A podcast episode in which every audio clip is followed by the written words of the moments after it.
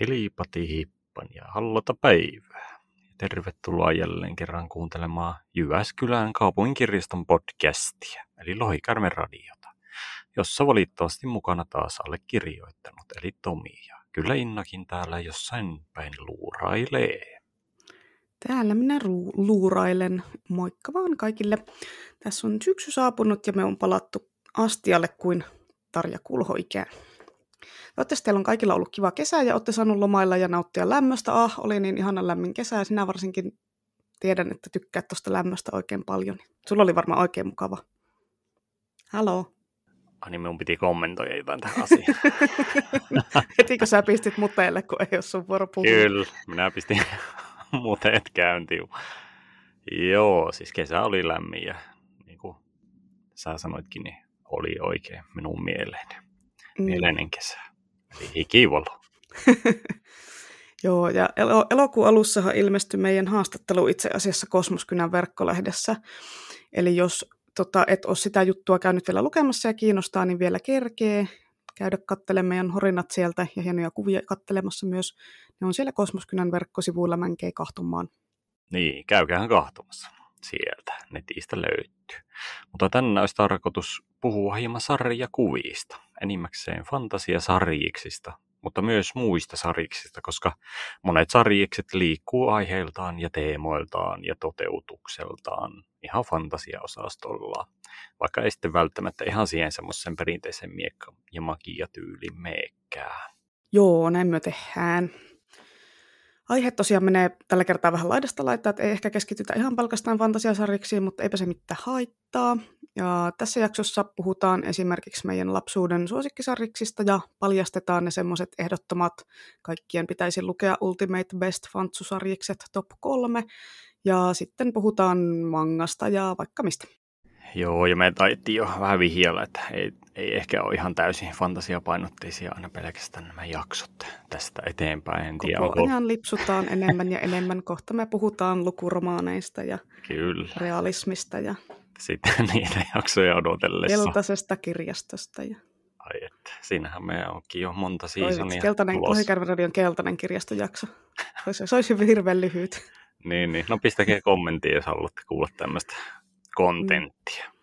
Mutta johon jatkettahan edellisten jaksojen mukaisesti osiolla, että mitäpä sinä luet nyt, jossa me ihan yllättäen kerrotaan, että mitä luetaan tällä hetkellä. Mitä sinä Inna luet juuri tällä hetkellä?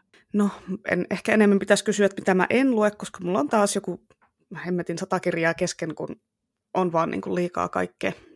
Mutta mä voisin mainita vaikkapa tästä yhden, yhden eli mun lempparikirjailijan Anniina Mikaaman uuden kirjan nimeltä Myrrys, mutta mä tällä hetkellä luen ja haluaisin lukea kyllä hitaammin sitä, että se loppuisi ihan vielä. Mulla on joku 50 sivua jäljellä. Tämä on tämmöistä historiallista fantasiaa, uusi tämmöinen nuorten kirja, ja siinä seurataan semmoista nuorta Niiloa, josta tulee myrrysmiehen, eli tieteen oppipoika.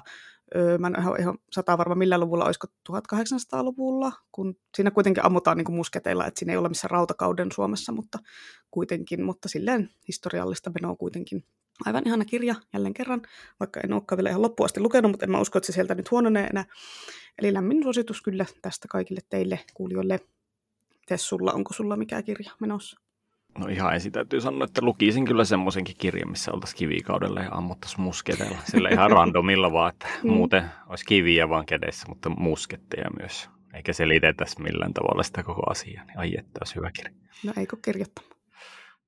Ai, ai, liikaa kirjoittamista. No, mutta minulla on ihan niin kuin, työ alla semmoinen ihan huikea kattaus tähän hetken omaan suosikin, eli semmoisen manga-häröilijän kuin Junji Itoon sarjiksi, ja mulla on nyt oottelemassa oikein hirveä kasa näistäkin lisää tässä jaksossa enemmän. Tämän lisäksi sitten mä tykitän menemään semmoista Brian McClellanin Promise of Bloodia, josta on myös ollut aiemmassa jaksossa puhetta. Eli ruuti, taikuutta ja pyssyä tarjolla tässäkin. Tämäkin on kyllä ihan täyttä laatutavaraa. On ollut hyvä kirja kyllä pitkistä aikaa. Joo, toikin on jossain mun TBR-listalla ollut pitkään, mutta eipä kaikkea kerkeä. Mutta aika hauskaa, että molemmilla on tälleen ihan ilman mitään eri diiliä, niin tämmöistä ruutifantasiaa meneillään tässä. Tälleen hieno synkro. Joo, tuurilla ne kuule laivatkin välillä seilailee. Mm, ja ihmiset lukee kirjoja. Ja niin, mutta pistettähän muvoo käyntiin ja lähdetään päristelle kohti tämän päivän epistolaa, eli sarjakuvia. Jossain vaiheessa maailmanhistoriaan sarjiksi pietti lähestulkoon pelkästään lasten kulttuurina. Ja varsinkin aikuisia, jotka lukisivat sarjiksi, niin pietti ihan jollain tavalla outona tyyppeinä. Eli mitä oot mieltä sarjiksista? Ihan turha hömpää vai korkea kulttuuria vai jotain tältä väliltä? Ihan turhaa hömppää on minun mielestä sarjakuvat. En pidä yhtään minään jotain piirustuksia, niin kuin pyh. Kyllä oikeassa kirjassa on vaan pelkkää tekstiä eikä mitään kuvia. Kuvat on lapsille. No okei, okay, joo. Eipäs nyt olla liian sarkastisia, vaikka se onkin mun toinen nimi. Sarjakuvat on ihan best. Mä en tue niitä läheskään niin paljon kuin varmaan pitäisi, koska ei taas yllättää aika riitä ihan kaikkea, mutta kuitenkin aika paljon on tullut luettua ja edelleen vuosittain tulee luettua. Niin, tähän oli myös tietysti samalla tämmöinen ihan kompa kysymys. Sillä nykyään eletään sen verran valistuneita aikoja onneksi, että ihan sarjiksetkin saa olla vapaasti millaista luettavaa vaan, ja sehän on hyvä asia se. Sarjakuvia on nykyään niin monipuolista ja ihmiset myös lukee niin monipuolisesti kaikenlaista, että olisi vähän hassua kuitenkin ajatella, että sarjikset olisi sitten jotenkin esimerkiksi vaikka alle viisivuotiaiden lukemistoa vai sitten oltaisiin sillä, että miksi sä luet vieläkin jotain sarjakuvia. Mutta mullahan on sulle tripla kysymys heti tähän kärkeen. Oletko valmis? No olen minä valmis. No niin. Anna tulla. Eli mikä on eka sarjis, jonka muistat lukeneesi? Suosikki sarjis Forever. Ja eka sarjis, joka oli selkeästi niin sanotusti fantasiakamaa. No nyt tuli kyllä semmoinen kun kysymystykitys sieltä. Mäpäs mietin. Mm, no varmaan tälleen klassisesti Kasaris on varmasti ollut vanha kunnon akuankkalehti ihan pienenä lapsena. Keskiviikko oli viikon paras päivä ja sitä akuankkaa piti päästä lukemaan heti kun pääsi koulusta. Muistan sen, että aina piti sinne postilaatikolle oikein juosta. Ja tietysti Don Rosan piirremät seikkailut muodostui aika äkkiä semmoisiksi kovimmiksi suosikeiksi, joita sitten odotettiin aina kun kuuta nousevaa, ja onhan ne kyllä siis kovinta, kovinta kamaa edelleen. Kyllä mä nostasin ehkä Don Rosan roopet semmoisen suosikkisarjis Forever-kategoriaan tässä. Mutta niin kun, mikähän olisi sitten semmoinen eka fantasiasarjis? Luinkohan mä ekana Elfquestia vai Sandmania? Yy, varmaan aika samoja aikoja on niitä lukenut, eli yläkouluikäisenä tuolla Ysärillä tai itse asiassa, itse asiassa ensimmäiset fantasiasarjakset muuten oli ennen noita niin kuin Vaka Vanhan kunnon hevoshullu-lehden sarjakuvat, jos joku tämmöiset vielä muistaa. Siinä lehdessä oli aina siis näitä kaikkien heppasarjasfanien ikonin, eli Leena Furbergin, Furberin sarjiksia, jotka enimmän, enimmäkseen sijoittu sitten niin kuin ihan oikeaan maailmaan, mutta olihan siellä mukana paljon myös tämmöisiä spekulatiivisia tarinoita yksisarvisista ja pekasuksista ja kummitushevosista ja muista tämmöisistä. No jäänyt mieleen varsinkin semmoinen tarina, jonka nimi oli muistaakseni hyvin kauan sitten. Siinä pelastettiin yksi sarvisen semmoisen pahan kuninkaan linnasta ja sitten oli semmoinen kuin Silverin tarina, missä semmoinen poika taisteli hevosen kanssa semmoista hirviölohikäärmettä vastaan ja tietenkin se heppa sitten uhrasi itsensä sen pojan edestä, niin kuin, kuten tämmöisiin traagisiin, dramaattisiin hevossarjakuviin kuuluu ne Lenan sarjikset oli kyllä ihan, ihan täyttä kultaa. Mä oon ikuisesti katkera Egmont kustantamolle, kun Ruotsissa on julkaistu niistä sen Lenan parhaista sarjiksista semmoista kirjasarjaa, semmoista, missä on niin kymmenen osaa tai jotain, niin suomeksi tuli eka osa eikä muita ole suomennettu. Annan tämmöisen antikulttuuritekopalkinnon tästä kyllä tälle kustantamolle. Mutta mitä sulla? Onko sulla millainen sarjishistoria? Kerro, kerro kaikille. En kerro. Nyt loppu tämä jakso tähän. no niin, tämä oli tässä. Kiitos. No niin, hei hei.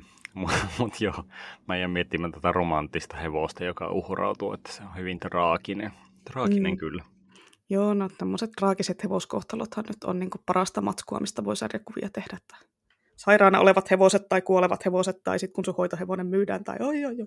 No, mutta anyway. Niin. Kerro. Eli hevosjakso odottaa nyt tekemistä selvästi. Niin, no meillä oli jo se eläinjakso, mutta ilmeisesti pitää olla vielä erikseen hevosjakso. niin, ei mulla on nyt siis, mä, mä oon lukenut sitä Kavallonin kronikoita, niin mulla on siitä oh, niin, paljon ehdotettavaa. Niin. Kyllä. Mutta joo, no yllättäen mullakin on Aku Ankka varmaan ollut ensimmäinen, vaikka varmasti jotain on nyt selailu jossain kirjastossa tai kaupassa tai kotona muutakin sarjakuvaa, mutta se on semmoinen, että, että, että pienenä on luettu paljon sitä ja me teki kovasti sitä selaili ennen kuin osasi jo lukea ja kovasti käskyti, että jos meni liian nopeasti tai hitaasti, että varmasti akuankka nautinto oli omalla tasolla nautiskeltu. Mutta joo. Tämä nyt menee ehkä samalla niin kuin osioihin kaksi ja kolme jo ihan sen takia, että niissä ankareissa on kyllä sen verran korkealentoisia juonia ja välillä ihan täyttä fantasiaa myös, joten pakko sanoa, että Akuanka kaikkiin kolmeen. Mutta kolmoseen vielä sanoisin, että Marsupilami on mulle eka ehkä semmoinen fantasiasaris, minkä mä muistan selkeästi.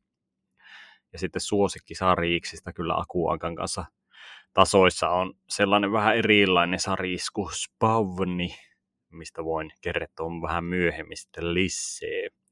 Ja toki Don Rosa on se ainoa oikea kuvittaja mulle, vaikka tästäkin on monenlaista mielipidettä olemassa. Ja monet on kyllä ihan eri mieltä, mutta ehkä minun sukupolvelle se eeppisen ankka-kokemus on kuitenkin tullut sitten ihan Rosaan kynästä. Joo, no me oltiin varmaan just semmoista optimia ikäpolvea sille, kun niitä Rosan seikkailuja alettiin julkaista siellä Akuankassa silloin Ysäri alussa. Mä en todellakaan silloin erottanut mitään ankkapiirtäjiä toisistaan, enkä mä osannut arvostaa ehkä jotain Karl Barksin piirtojälkeä tai juonen kuljetusta tai muuta tämmöistä, mutta sitten kun eka kertaa näkin niitä rosansariksia, kun ne oli niin erilaisia, niin kun siinä oli just sitä semmoista visuaalista antia, kaikkia niitä pieniä piperysyksityiskohtia, mitä piti bongailla, niitä mikkihirjejä ja niitä, niitä tota, sen nimikirjaimia ja muita, niin se oli semmoista aivan uutta ja ihmeellistä. Joo, ja onhan ne ihan huikeita jotkut niistä storeista, esimerkiksi just se Kalevala saaka ja vaikka Roope-elämän vaiheet, että ja tietysti kaiken liuottava semmoinen yleisliuos, jota lähdetään sitten hommaamaan takaisin timanttiasti ja ennen kuin se poraamaa ytime on jäänyt mulle ihan mieleen silleen tosi kirkkaasti. Joo, se oli kyllä kova, kova ja jatko-osineen myös, koska sitten tuli mustaritari, joka slurppasi. Tosin mun ykkössuosikki näistä sekoilustoreista on tarin, semmoinen tarina kuin Hopealautasella, jossa semmoinen lautanen toimii kahden paikan välisenä portaalina, jolla sitten Milla Magia yrittää nyysiä sitä onnenlanttia. Se oli, muistan, että se oli ihan hillitön. Joo, se on itse asiassa aika klassinen kanssa. Ja sinänsä hassu, että monesti Don Rosa kritisoijan siitä, että se on niin liian yksityiskohtaista sarjakuvaa tekee. Että jotkut tykkää semmoista, niin että missä se tarina on enemmän. Vaikka Don Rosallakin on tarina aina keskiössä, mutta se on jännä, miten menee niin kuin, no, makuasioista ei voi kiistellä. Mutta niin, mä muistelen kyllä itsekin niin hevoshullua just noiden randomien, mutta hienon näköisten saristen toivossa, koska grafiikat on tietysti pienenä poikana tärkeimpiä. Mm, oho, nyt on hevoshullua lukeva poika, rasti seinään. Etkö sä tiennyt, että hevoshullu on tytöille ja menee skeneepisteet, jos lukee semmoisia tyttöjen lehtiä? Joo, että vielä skenepisteitä menee. No, antaa mennä vaan, sanoo mummo pyörren myrskyssä. Mutta mä muistelen, että eikö hevoshullussa ollut semmoinen vähän muumin näköinen, semmoinen valkoinen hevonenkin. joo, se oli Polle. Polle, joo. Se oli ihan hauska. Että kyllä mä... näköinen. no, niin, semmoinen valkoinen pallukka tai joku tämmöinen. joo, semmoinen se oli. Niin, kyllä mä sitäkin muistelen lukeneen ihan mielenkiintoista, että tämä on ihan hyvä setti tämä. Sehän oli kyllä hyvä setti. No, mutta joo, ehkä meidän molempien skenepisteet on nyt pysyvästi jo pakkasen puolella. Tai ainakin mun sarjis skenepisteet, sillä mä joudun ihan suoraan nyt myöntämään, että mä en ole koskaan Marsupilaamia lukenut, enkä oikeastaan muutakaan tämmöisiä klassisia niin sanottuja eurosarjeksia, niin kuin Tintit ja Lakiluket ja kaikki tämmöiset on jäänyt lukematta aivan tyystin, että ehkä jotain Asterixia lukenut pari albumia, mutta ei, en mulla vaan jotenkin pienenä uponnut ne hirveän pienet ruudut, niissä oli paljon tekstiä pienellä fontilla tai en mä tiedä, oliko se nyt se, joka mulle niissä nyt eniten tökki, mutta kuitenkin, no siis nykyäänkin, jos mä tartun johonkin sarjiksi ja siinä on semmoista superpientä tekstiä tai kirjoitettu jollain obskurella kaunokirjoitusfontilla tai jotain, niin yleensä sitten tulee semmoinen, että äh, mä jaksa. Että niin kuin Julia Vuoren sikasarjikset on ainoat, missä mä hyväksyn kaunokirjoituksen ja No okei, no Liv Strömqvistillä on kanssa aika paljon tekstiä, mutta silloin ne kuvat semmoisia aika selkeitä, että ne, siltä, siltä mä tämän hyväksyn. Joo, on, onhan siinä, no se on aina se teksti ja kuvan suhde vähän sellainen, että mikä on se optimi. Mutta on siinä kyllä outo lukija toiselta, kun et ole mitään näitä klassikkotavaroita lukenut. Nämä on läpeensä huono ihminen. Kyllä, mutta itse asiassa eilen just kollegan kanssa mietiskeltiin noita tinttejä muistaakseni, että kenelle ne oikeastaan on niinku tarkoitettu, että kun lapsille niissä on vähän semmoisia outoja aiheita tai semmoisia niinku, niinku vähän aikuisia aiheita ja nekin mm. on niinku no, mutta ne on kuitenkin aina lapsille tavallaan suositeltuja. No että... just sille, kun hei, piirretyt on lapsille ja sarjakuvat on lapsille. Että ei niin kuin, ole ymmärretty sitä, että mikä niin. homma. En mä tiedä, miten Euroopassa, miten silloin, mistä maasta se Tintin piirtäjä on Hollannista, Ranskasta, jostain. No, eikö se ole onko se, siellä, onko se siellä ollut lasten kamaa kanssa vai onko se suoraan aikuiset siellä? Niin, tai sitten lukenut niitä. Euroopassa on sivistyneempiä lapsia, kun me, me luetaan vaan akuankoja ja tämmöisiä. Muut lukee vaan tinttiä ihan innoissa. Mm.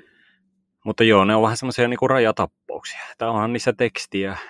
Mäkin tykkäsin toisaalta sen takia, että niissä oli sen verran tekstiä, että pystyi opetta- opettella sitä lukemaan hyvin niiden kanssa, että samalla kun niitä kuvia kahtelee, että mulla ainakin lukutaito kehittyi sitten pienemmä, pienenä poikana ihan se niin kuin sariste äärellä vaan ja sitten pelaillessa just jotain tekstipainotteisia konsolipelejä, että en tiedä, pitäisikö meidän tässä formaatissa nyt ihan tämmöisiä life-häkkejä paljastaa, mutta ei niistä kirjoista nyt oikein tai mihinkään ollut.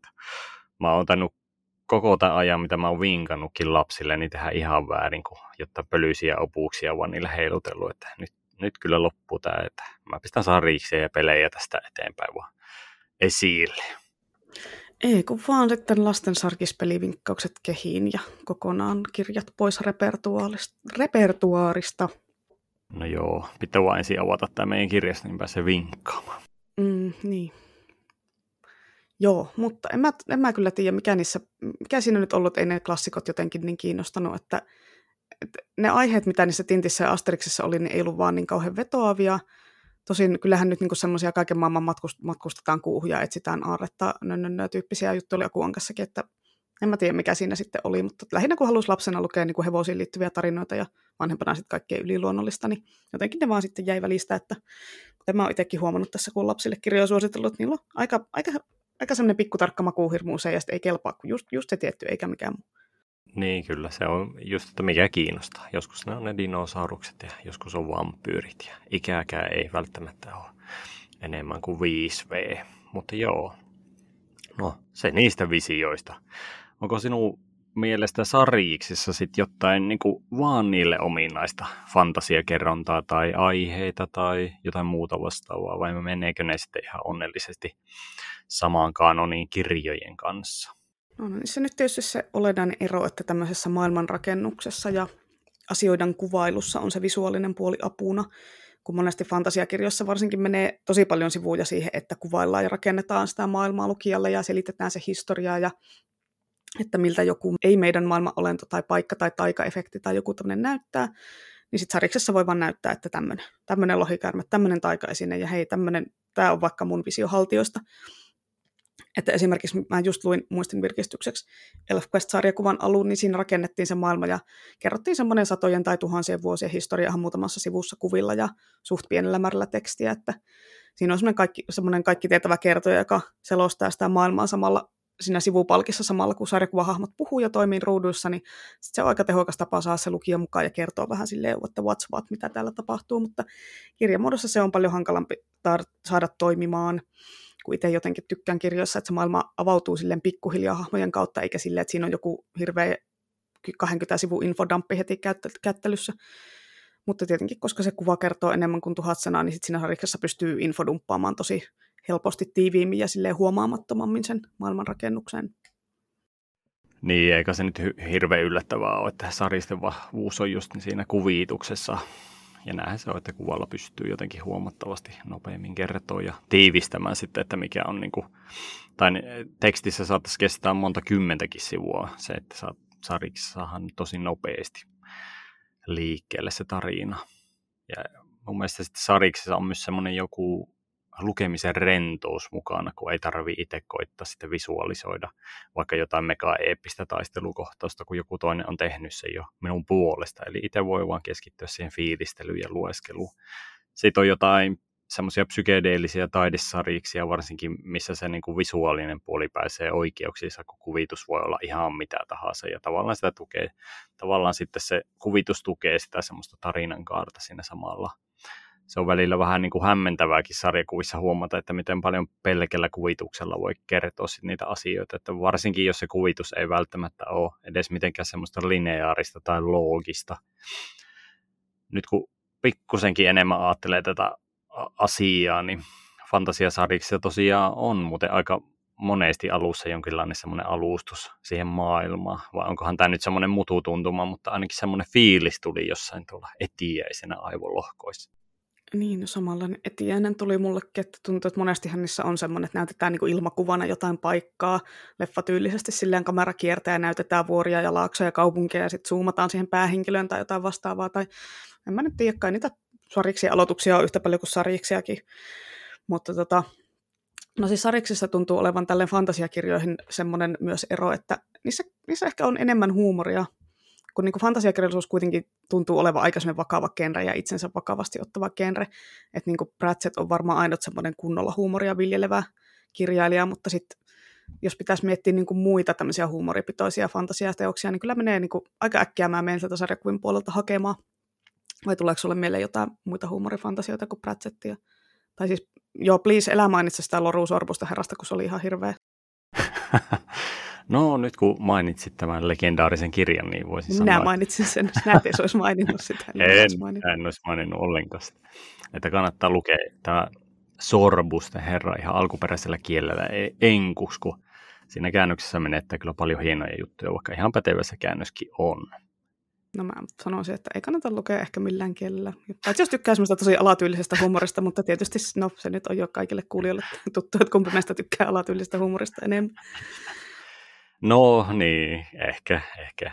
Joskus sinäkin tykkäät jostain muusta kirjallisuudesta mm. ja olet yhtä sivistynyt kuin minä. Mm.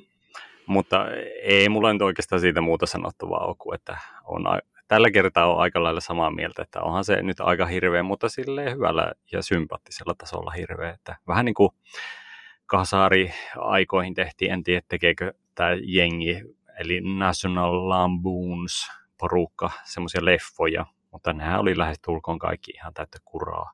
Mutta nekin oli silleen sympaattisella tavalla huonoja. Ollaanko me nyt kerrankin samaa mieltä, että joku tämmöinen hirveä alatyylinen huumoriplajaus on molempien mielestä hirveä, että aika nyt rasti seinään lotto vetämään. niin. Ja ihme jätkä, kun pitää katsoa niin kuin huonoja leffoja väkisin. Että mä siinä vaiheessa, jos olisin silleen, että tämä on ihan hirveätä kuraa, niin en mä ehkä enää katsoisi sitä. No mutta tiedätkö, kun on niin kuin leffoja ja muitakin asioita, että ne on niin, kuin niin huonoja, että ne on jo hyviä, niin nämä on sitä osastoa. Mm, mm, niin. Eri asia montako semmoista jaksaa katsoa sitten, yleensä mulla jää siihen yhteen.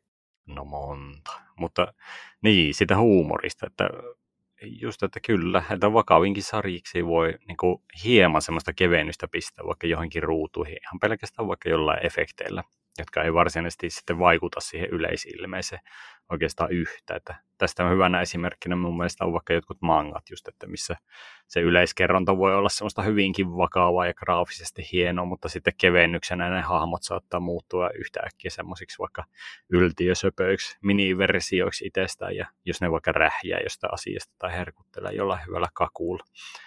Mutta joo, omaan semmoiseen alkuperäiseen kysymykseen, niin mietiskelen kyllä nyt tässä, että, että ei mulla nyt varsinaisesti tule kyllä mieleen mitään semmoista erityistä, erityisesti sarjikselle ominaisia juttuja, mitkä nyt pelkästään olisi sarjisten semmoinen oma, oma ominaisuus. Mutta ehkä se, että sarjisten parissa kyllä pystyy just löytämään melkein minkä tahansa aiheen ja toteutustava, eli se ehkä se ilmaisuvapaus voisi olla ehkä niin kuin se sarjisten ihka oma juttu, jos on oikein väkisellä pitää kaivaa jotain. No niinhän se voisi olla, vaikka se. Niin, no entäs ne mangat, kun niistä tuli nyt kerran mainittua? No mangassahan varmaan olisi niitä fantasiasisältöjä vaikka millä mitalla, mutta en mä en vaan jotenkin jaksa niitä lukea, kun ei muutenkaan riitä aika kaikkeen. Tämä on tämä ikuinen ongelma, mistä mainitsen joka kappaleessa. Nuorena tuli enemmän fanitettua niin animeja, kyllä sitä mangaakin jonkun verran, mutta sitten siitä tuli niin mainstreamia, että en enää jaksa. No ei, no siis lol, no se nyt varmaan ei johtunut siitä, että ei tarvinnut katsoa animea sieltä kopion kopion VHSltä, vaan ihan vaan sille intressit ja ajankäyttö painottui muihin asioihin. Joo, on siinä kunnon elitisti. Varmaan noin mangatkin pitää lukea sille, että puolet sivuista puuttuu, että ei varmasti tiedä, mitä tapahtuu. Niin, no menee, menee kyllä liian mainstreamiksi, jos katsoo animea muuten kuin semmoiselta käppälaatuiselta poltetulta DVDltä, joka on siis tietenkin myös fansubattu. Ja en aloita edes dupatusta animesta tai siitä, että jos on niin kuin manga käännetty väärinpäin, eli luetaan oikealta vasemmalle. Huhhuh, ei, ei semmoista. Alka koikii tulle jo otsalle. Joo, kyllä.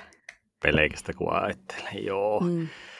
Niin, siis mullahan aiemmin painottu tämä kiinnostus oikeastaan kanssa ihan täysin sinne anime-puolelle. Leffojen suhteen onkin puhuttu jo Porco Rossosta ynnä muista tämmöistä, mitä telkussa näkyy joskus Vuonna miekka ja peruuna, että mitä on tullut silloin pienenä poikana taas ihmetelty, että voiko nämä hienoa animaatioita olla edes olemassa.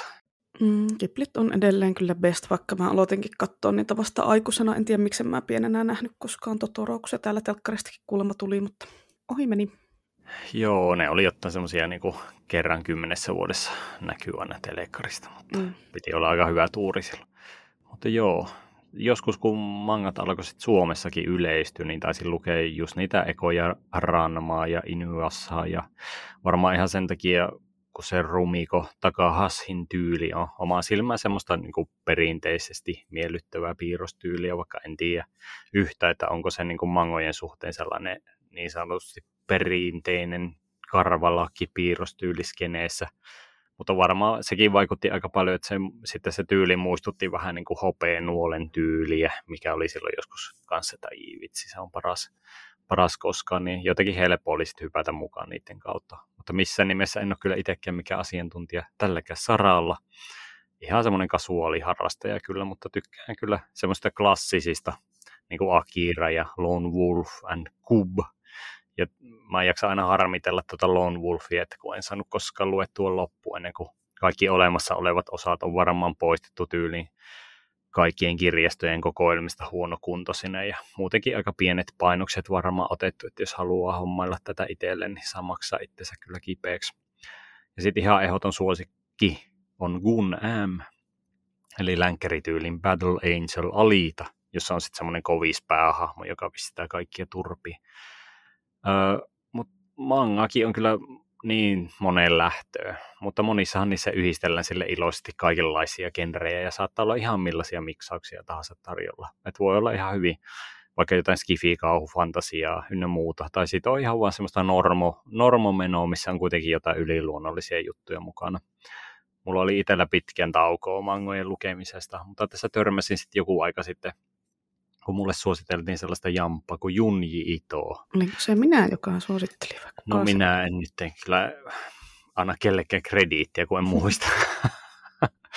Mutta joku sitä mainitti mulle, niin, niin, niin mä ajattelin, että no vois tsekata, kun se idis oli jotenkin niin outo sinne, että, että, että jäi jotenkin kolkuttelemaan tuonne mieleen. Mutta joo, siis sillä on semmoinen ihan loistava kauhusarja kuin Usumaki, mikä herätti mulla taas sitten semmoisen kiinnostuksen lukea muutakin mangaa.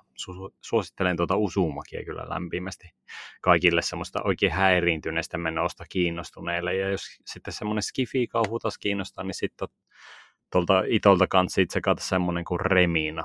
Sekin on semmoista mukavaa häröilyä avaruusteemalla. Ja nämä nyt on suomennettu nämä kaksi, mitä mainihin tässä, mutta sitten muut taitaa olla ihan enku. Eikö ole suomennettu? Eikö ole? Ei. No en minä muista. Eikö sä just lukenut sen Remina englanniksi? Luin. Minulla, minulla se on tuolla ja mun mielestä sinä lukee englanniksi. Okei. Okay. No mä oon niin tottunut jo lukemaan englanniksi. Näköjään, että mä en edes ajattele enää sitä, että se on suomen kielellä. No, mutta suomeksi tai enkuksi. mutta mm, jopa meidän kirjastossa on tarjolla nämä, mitkä mainihin. Mutta muut on, on joutunut jopa itse e-, etsimään ihan kaukopalvelun kautta käsiin. Niin, niin, niin. Mutta joo, lukekaa itoa, jos haluatte semmoista outoa mangaa. Mutta joo, siis mangassa mulle ehkä se iso ongelma on kuitenkin se, että tarjonta on aivan loputtomasti. Niin en osaa oikein koskaan valkata mitään semmoista niin kuin settiä luettavaksi, mutta onneksi voin nyt tietää ja kollegalta apua kysellä ja nyt onkin löytynyt taas hyvää luettavaa. Niin ja jos niin kuin mangoissa on runsauden pula ongelmana, niin se on samalla myös semmoinen oikein positiivinen ongelma. Eli periaatteessa löytyy vaikka loppuiäksi luettavaa, jos haluaa lukea pelkkää mangaa vaikka. Mm, onhan tämä tämmöinen länsimaisen ihmisen ongelma, että liikaa luettavaa ja liian vähän aikaa. Että. Mutta joo, toi mangasarjojen pituus on vähän itsellekin semmoinen, että en, en edes jaksa aloittaa tiettyjä sarjoja, kun ne on semmoisia kilometrin pituisia ja sitten sieltä just, että löydät sen semmoisen, semmoisen niin kuin mikä parhaiten itselle maistuu, niin ah, kauhean duuni. Ja sitten vielä just se, että ne pitkiä sarjoja, niin en mä jaksa lukea kaikkia, kun niin paljon kirjoja. Mutta joo, siis toi Junjito on itelle, itelle kans tuttu. Mulla toi Remina ottaa tuossa pöydällä tuossa vieressä lukemista tai tuolla keittiössä. Mutta tuota Usumaki mä hurahin ihan tapöllä joskus silloin aikoinaan, kun 20 vuotta sitten, kun se leffa tuli, niin mä näin sen leffana ja se oli niin superhyvä, niin sitten piti lukea se mangakin ja ostaa ihan omaa hyllyyn. Se on ihanan häiriintynyt ja kammottava. Ja onneksi se manga on vain kolme osaa pitkä, että sitä on venytetty semmoiseksi 80-osaiseksi sarjaksi. Suosittelen sekä sarjasta että leffaa. Eli tosiaan löytyy englanninkielisenä meidän kokoelmasta se manga, mutta no leffaa ei kyllä löydy. Se saattaa, en tiedä onko millään kirjastolla valikoimissa, sitä voi olla isompi ettiminen siinä, mutta siitä vaan sitten salapoliiseille hommia, jos meinaa haluta Usumakin katsoa. On hyvä leffa, suosittelen. Joo, niin no toisaalta se on hassu, että vaikka siinä Usumakissa nyt ei ole 80 osaa, mutta oli siinä muistaakseni siinä koko kokoelmassa useampi sata, sata sivua, että ei sitä nyt ihan niin kuin yhdeltä istumalta lue, paitsi jos niin kuin on aikaa ihan kunnolla, mutta ei iltalukemisena ehkä vetäisi, vetäisi sitä niin kuin suupalana. Mutta tuosta Usumakista on muuten tulossa minisarja ulos tuossa 2022 ja näyttää hyvältä. Se on vähän semmoinen niin kuin erilainen animaatiotyyli, ei ole semmoinen Ghibli-animaatio tulossa. Joo, tämä oli ihan mulle niinku brand new information. Kävin sitten katsomassa ton teaserin IMDBstä ja oli, se tyyli oli suoraan niinku se manga olisi vaan niinku animoitu, eli semmoinen mustavalkoinen, aika realistinen, ei mitään niinku semmoisia isoja silmiä ja semmoisia miniversioita ja kyynelpisaroita ja muita vastaavia tämmöisiä manga-efektejä ei ollut siinä. Toivottavasti se nyt ei kuitenkaan sitten olemaan pelkkä semmoinen niin mangan toisinto, ihan niin kuin kuvakulmia ja kaikkia tarinan yksityiskohtia myöten, vaan että siinä niin kuin olisi muutakin, mutta tähän se olisi vaan sama lukea sitten sarjakuvan se tarina, vai? Etkö se leffa oli jo aika uskollinen sille ekalle albumille, niin vähän hassu, jos sitten vaan tehdään sama tarina uudestaan ja uudestaan. Niin, no toisaalta tietysti jos tykkää siitä niin kuin tyylistä, niin sitä ei, ei niin kuin tavallaan tarvi edes lukea. Voi katsoa sen leffan, niin sitten on melkein vähän niin kuin on lukenut sen, en mä tiedä. Mutta hyvähän se on, että kato on optioita. Optioita Niinpä. sitten muullakin tavalla kuluttaa. Mutta tästähän me voidaan nyt sille niin kevyenä siirtymänä myös pohtia, että onko sitten meidän mielestä jotain semmoisia niin ihan ehdottomia fantsusariiksia, joita kaikkien pitäisi lukea. Eihän nämä kaikki nyt me pelkästään sen fantasia-osasto alle taas, mutta jotain ihan semmoisia selkeitä suosikkeja. No selkein, selkeimpänä tästä asiasta mulle tuli ekana mieleen, ja tämä ollaan varmaan tästä samaa mieltä, eli The Sandman-sarjakuva, joka on siis Neil, Gla- Neil Gaimanin, joo kyllä, Neil Gaiman, tai siis Keanu Reevesin klassikkosarjakuva. Tämä on varmaan suurimmalle osalle kuulijoista ja tuttu, mutta voidaan vähän esitellä niille, joille ei ole. Tämä ei kuitenkaan mikään tämmöinen uusinta uutta tämä sarjakuva, koska nämä sarjikset on julkaistu alun perin välillä 89-96, eli, eli aika retrookamaa. Sandman on ikään kuin semmoinen sivujuone niin kuin DCn supersankariuniversumissa, johon sitten kyllä viitataan pitkin tätä sarjasta, ja jossa esiintyy vähän niin kuin samoja hahmoja, mutta kuitenkin se on semmoinen oma erillinen juttu. Ja Sandman yhdistää kauhua ja fantasiaa ja käyttää tosi paljon niin kuin mytologioista ja muista kaikista tarinoista tuttuja hahmoja ja paikkoja. Et siinä on semmoista niin kuin erilaisia myyttejä ja viittauksia ja näitä sotketaan semmoiseksi ihanaksi sopaaksi. Juonta on ihan mahdoton kuvailla lyhyesti, mutta sarjassa on siis pääosassa Sandman, eli Morpheus, eli Unienherra, eli Nukkumatti ja kuusi ikään kuin semmoista sisarutta, jotka on tämmöisiä todellisuuden abstrakteja asioita, kuten esim. kohtalo, intohimo, epätoivo, ja sitten tietenkin kaikkien suosikki Pirtsakka, koottityttö, kuolema, ah, se on niin ihana. Ja tarina alkaa, kun yksi semmoinen okkultistiporukka vangitsee sen Morfeuksen semmoiseen taikavankilaan 70 vuodeksi, josta se Morfeus onnistuu sitten kuitenkin jossain vaiheessa pakenemaan, spoilers, mutta siinä välillä on sitten se valtakunta mennyt ihan sekaisin ja sen taikatavaratkin on kadonnut pitkin maailmaa, niitä on sitten lähettävä metsästää ja muutenkin laitettava asiat taas kondikseen ja siinähän riittää sitten hommaa. Tämä on aika semmoista välillä synkkää menoa, ei ehkä kaikkein helpointa matskua seurata, mutta et koska ainakin itse olen välillä ollut niiden juonien kanssa vähän kassalla, että hetkinen, mitä tässä tapahtuu, mutta kyllä kannattaa sinnitellä, palkitsee.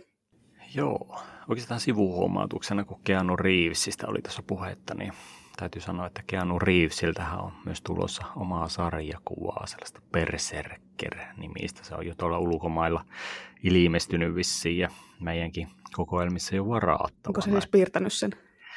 Ei se itse ole piirtänyt sitä, mutta vissiin hänen ideansa pohjalle perustuu ja Keanu Reeves on itse myös päähenkilönä tässä sarjiksessa. No niin, tietenkin. Et, et. Tämä ei kuitenkaan liity siihen Berserk-mangaan.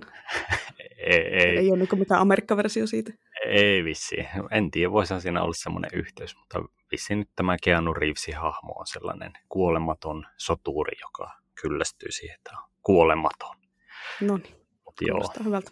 käykää varaamassa kaikki, jos haluatte. Se oli niin kuin, tässä lähi, lähiaikojen sarjakuva maailman semmoinen tapaus.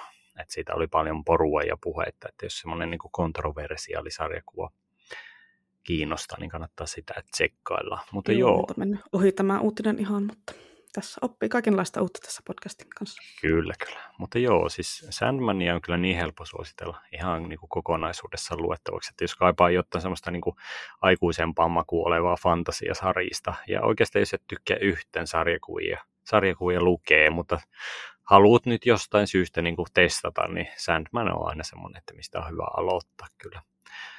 Ja Uh, Sandmanissakin tosiaan seuraalla muutama sit semmoista ihan pitempää tarina-aihiota, mutta suuri osa niistä lyhäreistä on enemmän tai vähemmän semmoisia stand-alone tarinoita, eli ei tarvi välttämättä tätäkään lukea missään tietyssä järjestyksessä, mikä on ihan hyvä asia.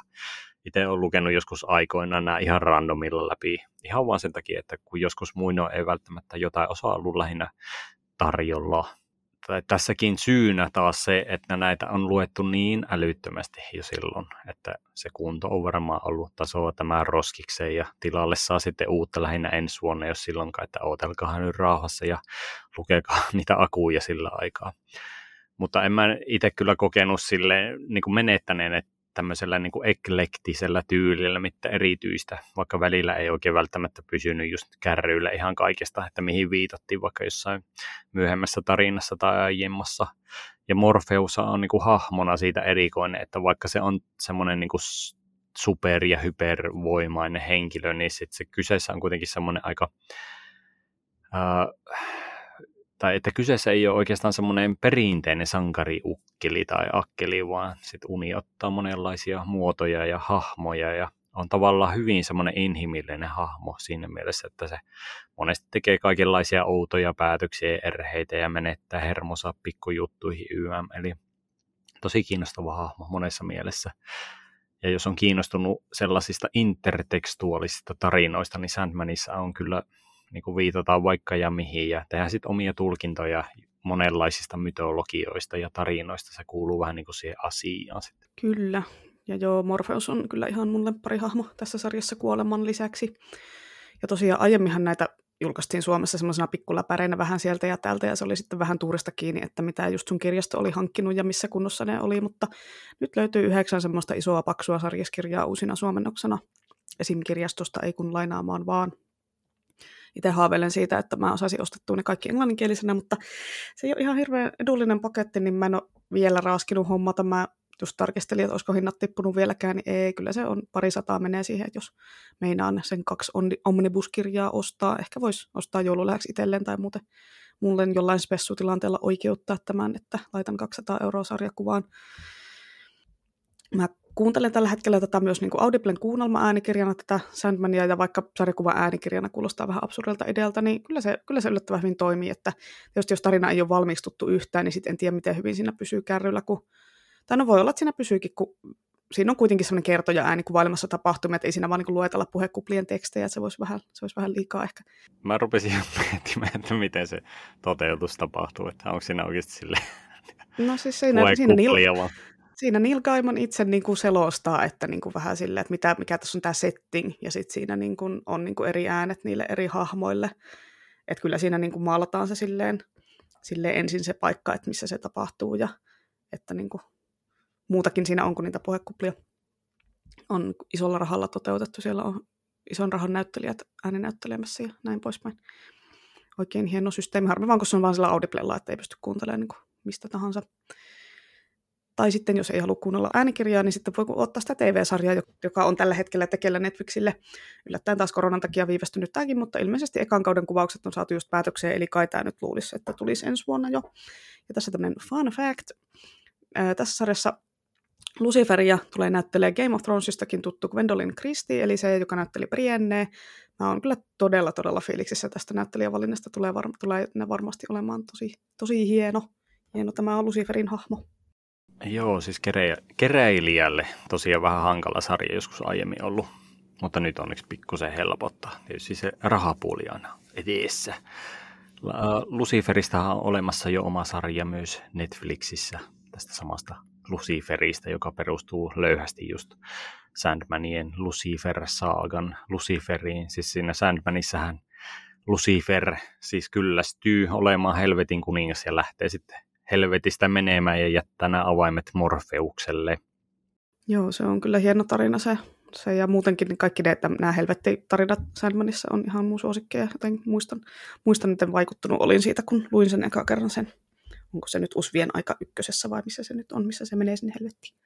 Kyllä, ja Luciferilla ja Morfeuksella on semmoinen erikoinen suhde muutenkin näissä sarjiksissa. Mutta joo, siis näitä normo Luciferin seikkailuita voi sitten halutessaan seurailla vaikka spin-off-sarjiksissa, joita ei nyt eh, ainakaan minun tiedon mukaan ole koskaan ollut tarjolla Suomessa, mutta ulkomailtahan niitä saa kyllä. Ja toki voi sitten halutessaan seurailla vaikka netistä DC, DC-sarjiksi, ja näkin taisi olla, ja itse ainakin tykkäsin niistä kovasti. Pikkuisen semmoinen niin kuin erilainen, erilainen meininki. En tiedä, aloittaisinko ihan kärkeä itse tuosta Sandmanin niin kuin harrastamista äänikirjoina, mutta sen verran hauskalta kuulosti, että jos haluaa elää vaarallisesti ja riskillä, niin eiköhän tuokin vaihtoehto ole ihan varten otettava. Oikeastaan tota, ainoa kritiikki Sandmanin suhteen mulla on se, että piirrostyyli sitten niissä jossain lyhääressä vaihtelee aivan älyttömästi, että vaikka kuvittajat on niin kuin yleensä niissä niin semmoisia tosi omaleimaisia ja taitavia, niin joskus se piirrostyyli tyyli ei vaan nappaa, ei sitten yhtään. Ja jostain syystä ainakin omasta mielestä ne kaikista karmivimmat stylit on just sellaisissa tarinoissa, jotka vaatii keskittymistä, että siitä onkin hyvä lueskella jotain teoriassa huippukiinnostava tarina, kun ajattelee vaan lähinnä koko ajan, että mikä ihme suttu tuossakin kohdassa, että onko toi nyt eläin vai ihminen, ja mitä tässä ruudussa oikein tapahtuu, että no, nämä on näitä todella vakavia ongelmia, eli makuasioita, mutta kokonaisuutena kuitenkin hyvin pieni särö tässä sarjakuva-legendassa. Joo, muistan kyllä itsekin noin, kun joidenkin sarjispiirtäjien tyyli ei ollut siinä ihan omaa makuun. Siinä on tosi monta eri piirtäjää koko sen sarjan kaaren ajan, niin joillain oli vähän turhan korkealentoinen meininki. Mä itse tykkään muutenkin sarjiksissa semmoista selkeämmästä menosta, eli jos, jos joutuu käyttää ihan liikaa vaivaa, että saa niinku tihrustettu, että mitä tässä kuvassa on tai mitä tuossa puhekuplassa lukee, niin sitten voi olla, että jääpi, jääpi kesken sitten se. Tuli muuten tästä, tästä mieleen, että kumpi sulle on niin kuin tärkeämpi tekijä sarjiksessa, käsikirjoittaja vai piirtäjä? Et kun siis aika moni, varmaan suuri osa sarjakuvan tekijöistä hän tekee molempia, eli just Don Rosa esimerkiksi, että ei siellä ole mitään käsikirjoittajaa siellä, joka suunnittelee ne tarinat ja sitten Rosa vaan piirtäisi ne. Mutta monien sarjisten takanahan on niin kuin useampi tyyppi, että voi olla vaikka, että yksi käsikirjoittaja, toinen piirtää, kolmas tussaa ja värittää. Ja no, itse ehkä kallistun siihen piirtäjän puoleen, että kuitenkin siitä sen teoksen ikään kuin tunnistaa, että en mä tunnista eri sarjistekijöiden käsikirjoitustyylejä kuitenkaan, että en mä nyt ihan niin HC-sarjistyyppi ole. No joo, itse on se jotenkin aina ymmärtänyt silleen, että melkein kaikki tunnetuimmat piirteet tekee samalla kässärinkin aina sarjiksi, että saattaa olla joku niin kuin viimeistelijä siinä välissä, mutta en oikeastaan tullut sitten ajatellu, ajatelluksi koko asiaa, mutta täytyy sanoa, että varmaan jonkinlaisen balanssin se vaatii joka tapauksessa. Että jos on huono kässäri, niin sittenhän se sarjissa on tavallaan vaan semmoinen kuvakokoelma. Ja onko se sitten ilman koherenttia tarinaa edes sarjissa, menee vähän semmoiseksi filosofise max tämä homma, mutta koska on olemassa myös sitten ihan sariksia, jossa ei ole oikeastaan sitä selkeää tarinaakaan. Mutta en kyllä tiedä, sanon, että riippuu sit ihan tilanteesta ja sarjistyypistä. Mutta sellainen juonivetonis niin sarjis kyllä kaipaa sen, että sekä sarjis että kuvitus on suhteessa toisiinsa sitten niin kuin samalla tasolla, eli ei voi ehkä minun mielestä laadullisesti erota kovin paljon toisistaan. Toki tämäkin nyt on vaan tämmöinen minun henkilökohtainen mielipide. Ehkä tämän takia yleensä kässäri ja piirros on sitten samalta tyypiltä, koska tuntuisi itsestä ainakin jotenkin hassulta piirtää jotain niin sanotusti omaa sarjista, mutta sitten joku toinen tekee sen sisällön. Että vähän niin kuin itse olisi kirjailija, mutta joku toinen ideo, että mitä sä nyt oikein kirjoitat tai jotenkin toisinpäin. Mm, niinpä.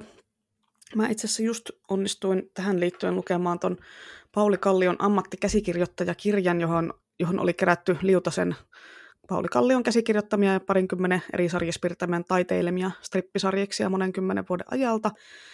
Siinä esipuheessa mainittiin, että se Kallio on ollut kova sarjesfani pienestä pitää ja onkin joskus piirtänyt jotain, mutta se ei sitten jossain vaiheessa enää ollut omin piirroksensa niin tyytyväinen, että lakkas piirtämästä kokonaan itse ja alkoi vaan tarjota käsiksiä muille.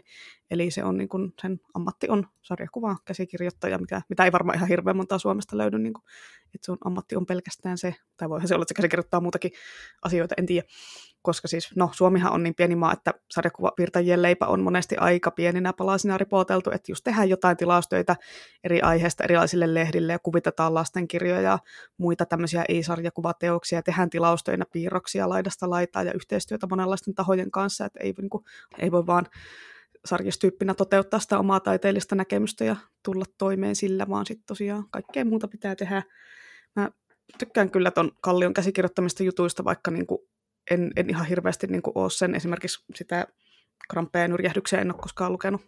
Mä huomasin, että mä tuossa kirjassa, kun mä selasin sitä, että mä sitten luin siitä vaan ne, sen, tota, ne sarjikset, joiden kuvitus miellytti mun silmää ja semmoisia joiden juttuja mä tykkään lukea muutenkin niin kuin Tiitu Takalo ja Reetta Niemen sivuun, niin mä niin kuin, niitä fiilistelin ja sitten niin välissä oli että joo, en mä jaksa näitä. Paitsi J.P. Ahonen oli piirtänyt siihen se jalkapalloaiheisia sarjiksi ja niin kuin sen kallion käsikirjoisten pohjalta ja oli niin kuin silleen, että joo, ei pysty, pakko skippaa, mä en ymmärrä jalkapallosta eikä se kiinnosta, niin en jaksanut edes J.P. Ahosen takia lukea niitä. No, aina ei, aina ei mene vaikka. No, jalkapallo on muutenkin vähän semmoinen, että en tiedä sarismuodossa välttämättä tai ehkä Joo, joku, on semmoinen hirveän dramaattinen sarjakuva jonkun, jonkun 70-luvun jalkapallopotkijan jostain jalkavammasta tai jostain. Sitten olet silleen, että ei tämä nyt niinku mulle tarjoa mitään, kun mä en tiedä niinku jotain legendaarista peliä. Et se oli just se legendaarinen peli vuonna 85, kun se ja niin, niin. sen ja sen silleen, joo, tämä taas näitä, että tietää, tietää ja muut on silleen, Hö? Joo, itse on vaan silleen, että jaa, siellä ne menee. Mm, siellä ne urheilijat urheilee. Sportsers are.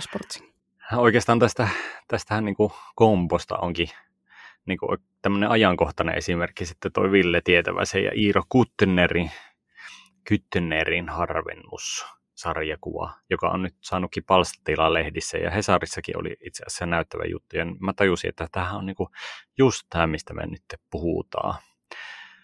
Eli onhan näitä kuvittajakirjailijakompoja toki olemassa, vaikka en ehkä itse pystykään just niinku kuvittelemaan itteni moisen luomistyön muotoon, mutta eikä siinä, jos on toimiva yhteispeli ja ei itsensä niin nappa joku tarinointi, niin silloinhan tämä on just sopiva tapa toteuttaa molempien tapaa siitä tarinasta. Tuota harvennusta en ole vielä kerännyt lukemaan, mutta on kyllä tosi kiinnostava juoni, juoni sen kuvauksen perusteella. Oikein totuus raamatusta ja eksegeettiset visiot kiinnostaa aina minua aiheena. Vanha teologian opiskelija, kun olen myös.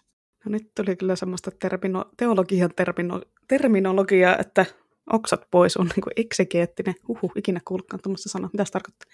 Se on raamatun historian tutkimusta tai jotain sellaista.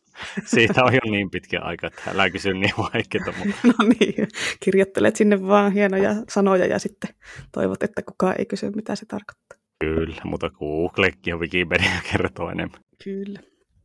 No mä rupesin tota miettimään tätä tämmöistä kahden kirjailijan tai tämmöisen niin tarinan ja kirjailijan yhdistelmää, että perinteisen kirjallisuuden kantilta, että miksei voisi semmoinenkin toimia, että on niin joku kova keksimään tosi hyviä juonenkäänteitä ja kiinnostavia hahmoja, jänniä tariнаnkaaria ja kaikkea tämmöistä, mutta sitten olisi huono tuottaa semmoista niin hyvää kaunokirjallista tekstiä ja toisinpäin, että joku sitten on hirveän hyvä kirjoittaa, mutta sitten ei keksi välttämättä kauhean hyviä kaikkia tämmöisiä juonihuukkeja ja muita, niin ne voisi vaan sitten silleen team apata ja luoda uusia maailmankirjallisuuden klassikoita, että toinen keksii ne isot linjat ja toinen kirjoittaa sen tekstin, että onhan tietenkin ihmisiä myös, jotka kirjoittaa yhdessä ihan kirjoja, että ehkä joilla on just tuommoinen taktiikka. Tai, tai sitten esimerkiksi just niin kuin Soturikissa, että miten ne tehdään, että useampi ihminen luo yhteistyönä ja joku sitten kirjoittaa ne puhtaaksi, että eikä sille, että on yksi henkilö nimeltä Erin Hunter kirjoittamassa, kun ei sitä ole edes olemassa. No joo, ja haluaisin kyllä olla Soturikissat kirjailijaryhmän yhteistyöjäsen, että pistäkää viestiä, jos haluatte suomalaisen henkilön ryhmään messi. Että. Sen varmaan huomasi, kun sä olisit siellä puikossa, että sieltä tulisi jotain tulhulonkarokissoja jostain No pikkusen... Tai ehkä on jo siellä, en ole lukenut niitä uusimpia niin, osia. No pikkusen variaatio lisää, niin kyllä se sitten mm. vähän niin kuin kauhuosastolle mentäisi. Kyllä. Mutta niin, mä itse asiassa lukasin tuossa ihan vähän aikaa sitten semmoisen Miki Lishin ja Kelly Ngain Taikuuden taloon. Se on semmoinen lasten fantasiakirja.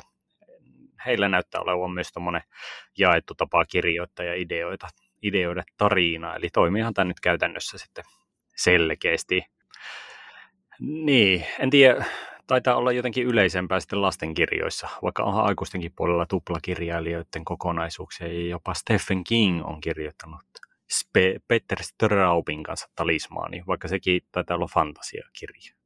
Kyllä, Stevenin, Stevenin ja Peterin tuo yhteiskirja on hyvin niin fantsua. Ja Pimeyden talo on sitten enemmän murhamysteeri. No niin, sieltä tuli asiantuntijan kommentti. Kyllä. Eli niin, no onko nämä tuplakirjailijat sitten kuitenkin yleisempiä genreissä?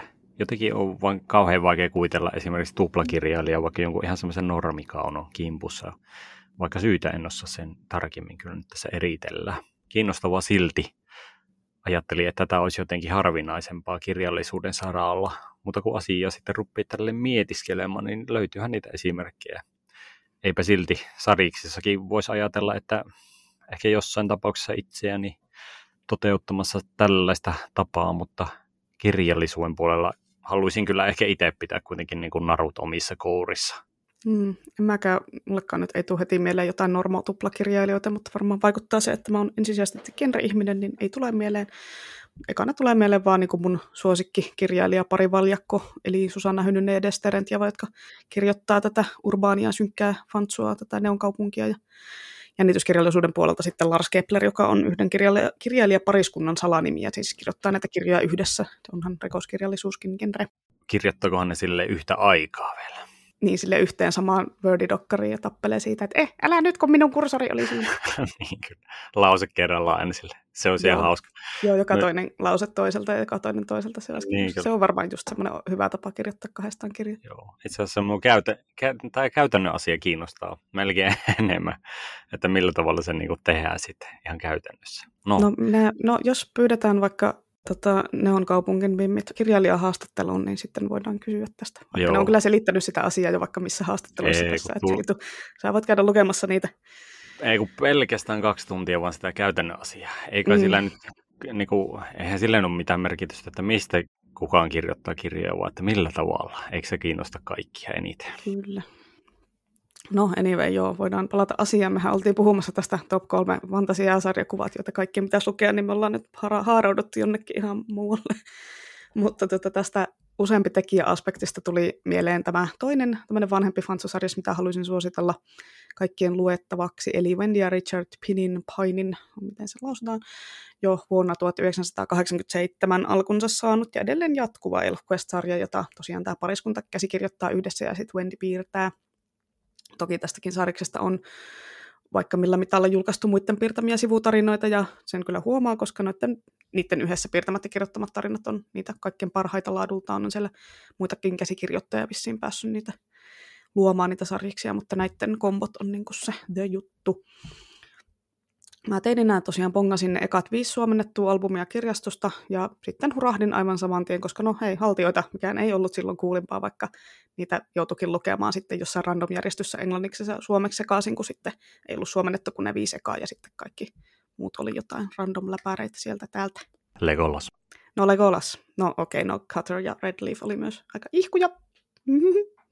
No, mutta ElfQuestia alettiin tosin vuonna 2005 suomentaa alusta semmoisena mustavalkoisena pokkareina, mutta yllätys, yllätys, julkaiseminen lopetettiin, lopetettiin pari vuotta myöhemmin kesken, vaikka se tarinahan olisi jatkunut vielä vaikka millä mitalla. Mutta onneksi nykyään on internet ja kaikki ne sarikset voi käydä lukemassa kauniina värillisenä julkaisuna elfquest.comista, minkää kaikki sinne. Mutta niin joo, mistä tämä sarja nyt sitten kertoo? Se kertoo semmoisesta pienestä haltijaheimosta, jotka elää maailmassa nimeltä Kotara. Siellä ne elelee metsissä ja ratsastaa susilla ja metsästää ja näin, kunnes sitten ihmiset tulee ja polttaa niiden kotimetsän, koska haltijat ja ihmiset on siinä maailmassa semmoisessa ikiaikaisessa sodassa keskenään. Ja tämä heimo lähtee sitten pakomatkalle etsiä uutta kotia, eli tämmöinen ruohometsän kanssa tyyppinen aloitus on tällä, mutta siitä sitten alkaa pitkä eeppinen tarina erilaisista haltioista ja niiden välisistä suhteista ja seikkailusta ja näin. Eli perinte- aika semmoista perinteistä fantasiamenoja on luvassa kannattaa tsekata, jos ei ole tuttu, joko kirjamuodossa tai sitten tuolta nettisivulta. Tästäkin on ollut TV-sarjaa ja leffaa ja ties mitä suunnitteilla useampaan otteeseen vuosien varrella, mutta eipä ne ole toteutunut vieläkään, että viimeisin esten kuulema oli vuonna 2008 se, että WB-tuotantoyhtiö ei halunnut tehdä kilpailijaa omille Hobbit-elokuville. No, mutta ehkä nämä joskus vielä telkkarissa nähdään. En tiedä, onko animaatiomuodossa vai oikeana näyttelijöinä vai mitenkä, mutta toivotaan. Joo, aika odottaa sitä oikeaa hetkiä vissiin. Mutta joo, Elf Goo oli varmaan itsellekin kyllä semmoinen yksi ekoista sariksista, mitä on selailu ja ajatellut, että tähän voisi olla ihan mukavaa luettavaa. Mutta täytyy sanoa, että tämänkin suhteen oli joskus sama ongelma kuin minun yhden ihan niin kuin lemppari sarjakuvasaaga, eli Judge Dreddin kohdalla, eli kaikkia osia ei ollut vaan helposti saatavilla, ja helposti tarjo- tarkoitan nyt, että kirjaston kokoelmista puuttuu vaikka osat 7-14, eli jostain keskeltä just taktisesti sen verran, että ei kannata ruveta kahlaamaan koko sarjaa läpi, koska työmääräisen complete-kokemuksen saavuttamiseksi on ihan niin kuin älytön ja liikaa vaivaa joku joutuu näkemään ja toki asiakkaana on sen verran laiskempi kirjastokäyttäjä, että pitää olla oikeasti joku HC-tason kiinnostus, että rupean sitten kaukopalveluita tai muita niin tämmöisiä oikeita palveluja käyttelemään niin kuin jonkun tämmöisen isomman kokonaisuuden kohdalla.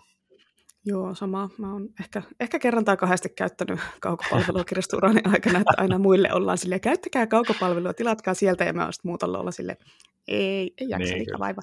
No mutta nyt minä olen itse vähän niin ryhdistäytynyt tässä, että olen oppinut jopa käyttämään kirjastoa. No niin, Junji sen teki.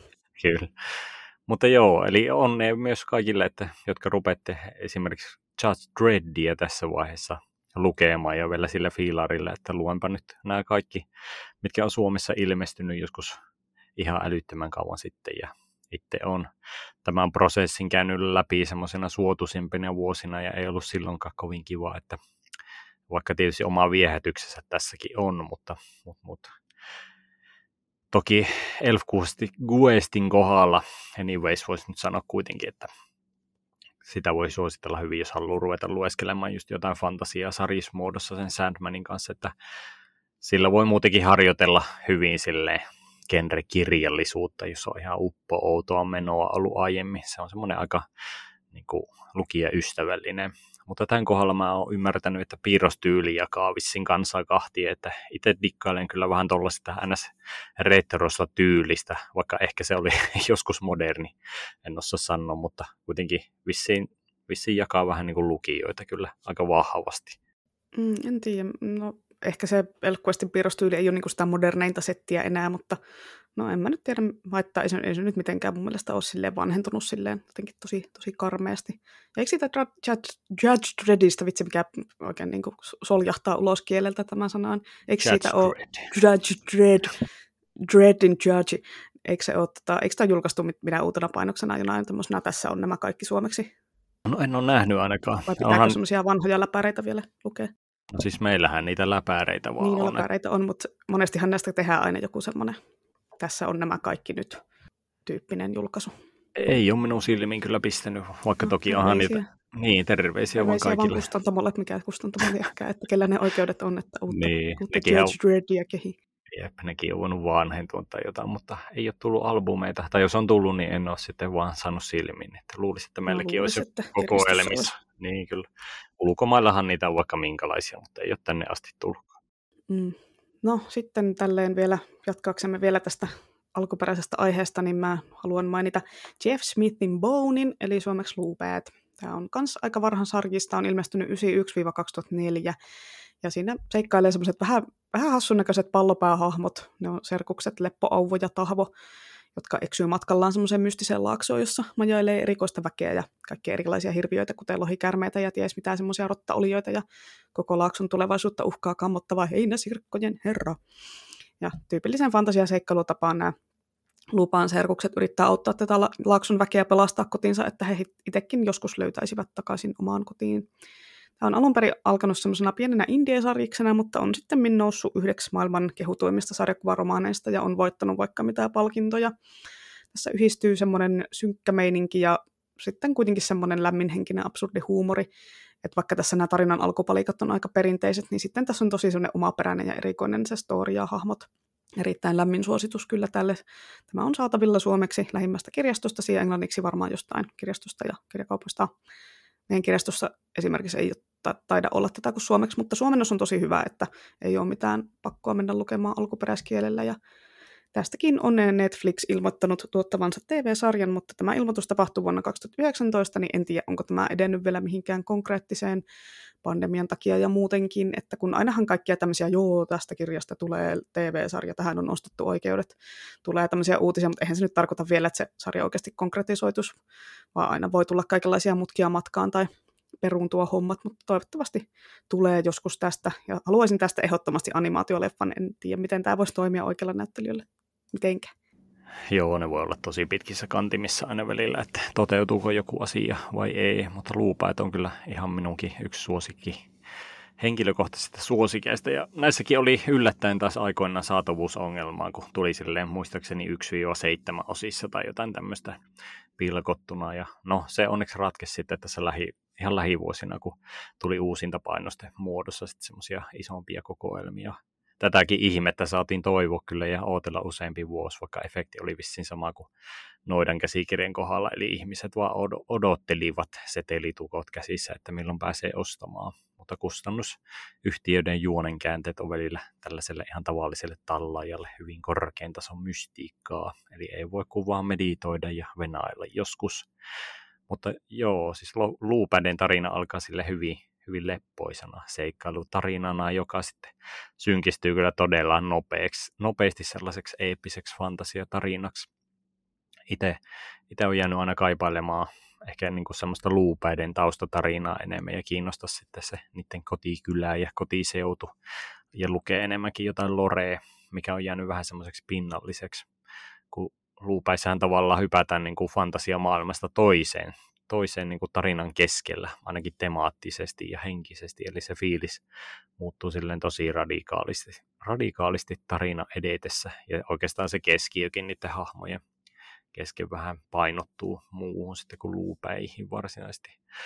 Mutta niin, ai että, olisipa tämäkin hyvä sellaisena leffana, missä olisi ihan oikeat näyttelijät, kun mietin, ja siis se ainoa oikea toteutustapa olisi mun mielestä semmoisen niin vanhojen Turtles-leffojen tyyli, eli näyttelijät sellaisten pukujen sisällä, varsinkin luupetten kohdalla. Siinä olisi tekemisen meininkiä ja huumoriarvoa. Saataisiin varmaan jo niin kuin tähän vakavan tarinaan sille ihan tahattomastikin. Mutta joo, lukemisen arvosta settiä taas. Ja tämäkin toimii semmoisena hyvänä entry level sariksena fantasiaan. Ja muuten pari vuotta sitten julkaistiin myös Luupäden esiosa ihan meidän alkuperäisellä suomen kielellä. Eli nyt voi lukea sitten koko setin ihan ihan kotimaisella halutessa, että ei tarvi enää sitäkään enkuksi jahata mistään. Kyllä Maar, ei kun vaan kirjastokortit sitten vinkumaan. Ja en mä nyt tiedä tuosta sun Turtlesteffa-hommasta, että voisi mennä vähän sellaisen tahottoman komiikan puolelle, kun näyttelijät vetää siellä jossain luupäät asussa menemään tai näin. Tai, mutta hei, olisiko semmoinen nukkeanimaatio niin kuin muppettien ja labyrintin tyyliin? Se, olisi, se voisi olla aika pähe. Tai sitten semmoinen en mä tiedä, jotain naruja roikumassa. tai sitten semmoinen, tota, semmoinen, että on niin norminäyttelijät muuten, ja sitten siellä on tietokone generoitu niin sit ne luupäät sinne, niin kuin, eikö semmoisia leffoja ole, missä ne niin vähän No joo, pystyy. en mä tiedä. Onhan näitä kato. Mik, miksi mä nyt saa päähän niin semmoista, mistä on niin esimerkki tämmöinen, missä on niin kuin tietokoneella luotu, no muut kuin klonkku tietenkin, mutta... No Road to Rabbit tietenkin. No just semmoinen, just semmoinen, sen tyyppinen vielä, sinne kaksulotteinen oikein. Joo, sekin olisi hieno kyllä.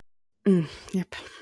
No mutta tota, voidaan tässä vaiheessa kertoa kaikille kuulijoille, että meillä, kun varmaan ottelette siellä, että no koska ne puhuu siitä ja tästä ja tosta, no meillä syntyi tästä sarjakuvasta niin paljon keskusteltavaa, että me jaettiin tämä suosiolla tälleen kahdeksi osaksi ja ensimmäisen jakson loppu alkaisi olla kyllä nyt käsillä. Eli tota, Saris Extra kakkosessa puhutaan esim. supersankarisariksista ja nettisariksista ja turn-offeista sarjakuvien suhteen ja sitten käsitellään meidän kotimaisia suosikkeja myös. Eli jos sulla ei ole jotain lisättävää, niin voidaan siirtyä osioon viikon suositus. Mitä, onko sinulla vielä jotain sanottavaa? Ei minulla ole. Suosittele ihmeessä. No minä suosittelen tästä.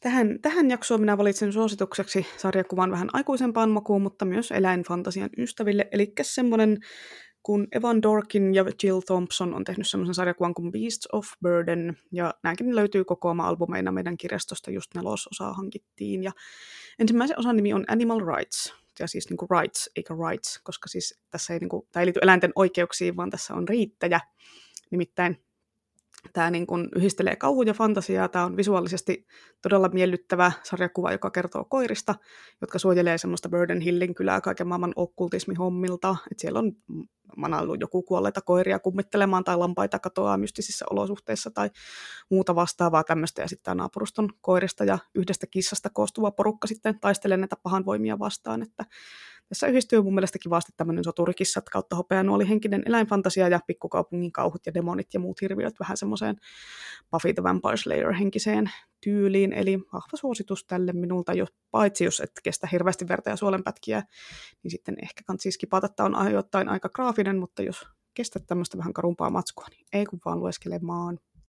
Uh, joo, Piece of Burdenia kovasti koitin lukea ja tykätä, mutta tämän kohdalla toi graafinen ilmaisu kyllä oli itselle niin semmoista pakkopulla, että en tykännyt, ei voi mitään. Te- mutta teoriassa just kiinnostava idea oikein. Mä en ymmärrä, kun tämä vaikuttaa niinku just semmoiselta niinku sun jutulta. Tässä on okkultismia ja koiria, sä oot koira-ihminen, luulet, että sulle uppoisuus tämmöiset kivasti piirretyt koirat ja muut doget. My, I am disappoint.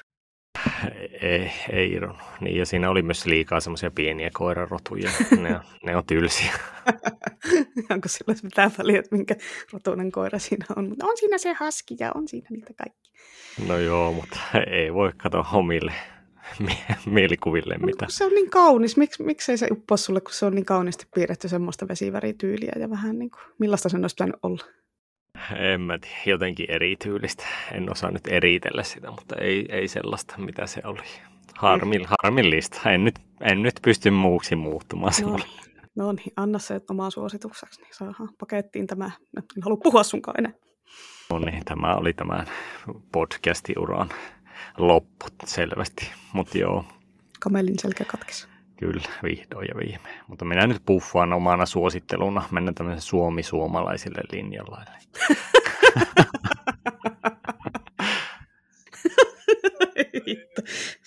Joo. En nyt sentään, Joo. mutta kuitenkin mennään su- suomalaisella linjalla. No, No niin, Puffaan. Koitetaan nyt pysyä asiassa. jotenkin. Kyllä, minä puffaan ja suosittelen Sami Makkosen Kala- Kalevala sarjiksia, koska Kalevallasta ei tule koskaan liian paljon mitä uutta kontenttia, vaikka tosin tämä Makkosen tarinakaari seurailee kyllä melko uskollisesti tätä originaalin Kalevalan tarinaa. Eli tämä on tämmöistä kuvallisesti melko tyyliteltyä mustavalkoista menoa. Taitaa suurimmat kritiikit itse asiassa olla tullut naishahmojen melko vähänlaisesta vaatetuksesta, mutta toisaalta mieshahmoillekaan ei ole kovin kummosta sisältöä tai kehityskaarta löydettävissä, eli näiltä osilta mennään aika yksipuolista linjaa. Mutta omasta mielestäni just näiden saristen pointti on silleen niin päästä sisälle siihen myyttiseen Kalevalaan maailmaan, semmoiseen oikein alkuhenkiseen fiilikseen, missä ne taikavoimatkin on lähinnä mielen sisäinen asia, ehkä koko Kalevala. Mutta Kalevalan iso ongelma nyt on muutenkin oikeastaan missä tahansa formaatissa just ne semmoiset arkkityyppiset henkilöt, jotka on niin kuin oman roolinsa vankeja, joilla ei nyt ole oikein varaa sit muovautua mihinkään ulkopuolisiin muotoihin, mutta mut, mut. niin, ja Kalevala ei oikeastaan ole muutenkaan pelkkä semmoinen henkilömyytti, niin tuntuu hassulta, että koko pointti kiteytyy melko tylsiin hahmoihin sitten aina. Mutta tos, tässäkin olisi taas tämmöinen tutkimuksen paikka. Mutta jos kaipaa semmoista synkkää kalevalaista muolimaa, niin tarttukaa tähän. Kaksi osaa on ulkona, kolme piti olla tulossa ainakin, mutta en osaa kyllä nyt sanoa, että mikä on mahdollisesti viimeisen osan kohtalo tällä hetkellä, että onko cancelit vai onko tulossa. Pitäisi tutkiskella asiaa. Tämäkin pitäisi lukea, mutta no, muut voi lukea minun puolesta, kun minä tiedän, että en minä ihan lähiaikoina kerkee. Luettoon. Voi voi. No, mutta eikö tämä ala olla tässä myö? Jatketaan, jätetään tähän tämmöinen kirjanmerkki ja jatketaan juurikin tästä kohtaa sitten seuraavassa sarjissa Extrassa, joka saattaa olla meidän seuraava jakso tai sitten vasta sitä seuraava, kun vähän vähän riippuu, että millaista Halloween spesiaalia me tänä vuonna kehitellään vai kehitelläänkö tämä nyt on vähän, vähän vielä mystiikan peitossa, mutta se selviää sitten syssymällä. Joo, toivotan parasta. En tiedä teidän kannalta, mutta ehkä meidän kannalta. No niin, eli ja eihän olisi jakso mitään ilman puujalkavitsi-osuutta, ja minulla on täällä oikein tämmöinen pläjäys sulle. Elikkäs, Anna palaa. no niin, tiesitkö, että on olemassa palkin, tämmöinen vuotuinen palkinto niin parhaalle uudelle sarjisteokselle? En tiennyt. Joo, no siis se, se nimi on Stanley Cup. No niin, sitten. jatkammekin seuraavan jakson. Sä hei hei. Arvosta näitä mun puujalkavitsejä ihan hirveästi. Arvostan, arvostan. Etkö, etkö sinä nyt niinku kuulut minua? Sori, sankari arvostas näitä mun vitsejä. No tietenkin the pun issue. En kommentoi. Antti Tuisku reaktio. Joo, edes Antti Tuisku ei, ei kommentoisi kyllä tähän nyt mitään. Okei, no tähän on hyvä sitten lopetella. Eli kiitoksia kuulijoille ja jos tuli mieleen jotain palautetta tästä jaksosta, niin lähettäkää sähköpostia osoitteeseen lohikarmeradio.gmail.com tai sitten Instagramissa meidät löytää Lohikarmeradio nimellä, niin sinne voi laittaa privaa viestiä. Eli ensi kertaan, hei hei. Sano hei hei. No minä sanon hei hei hei hei.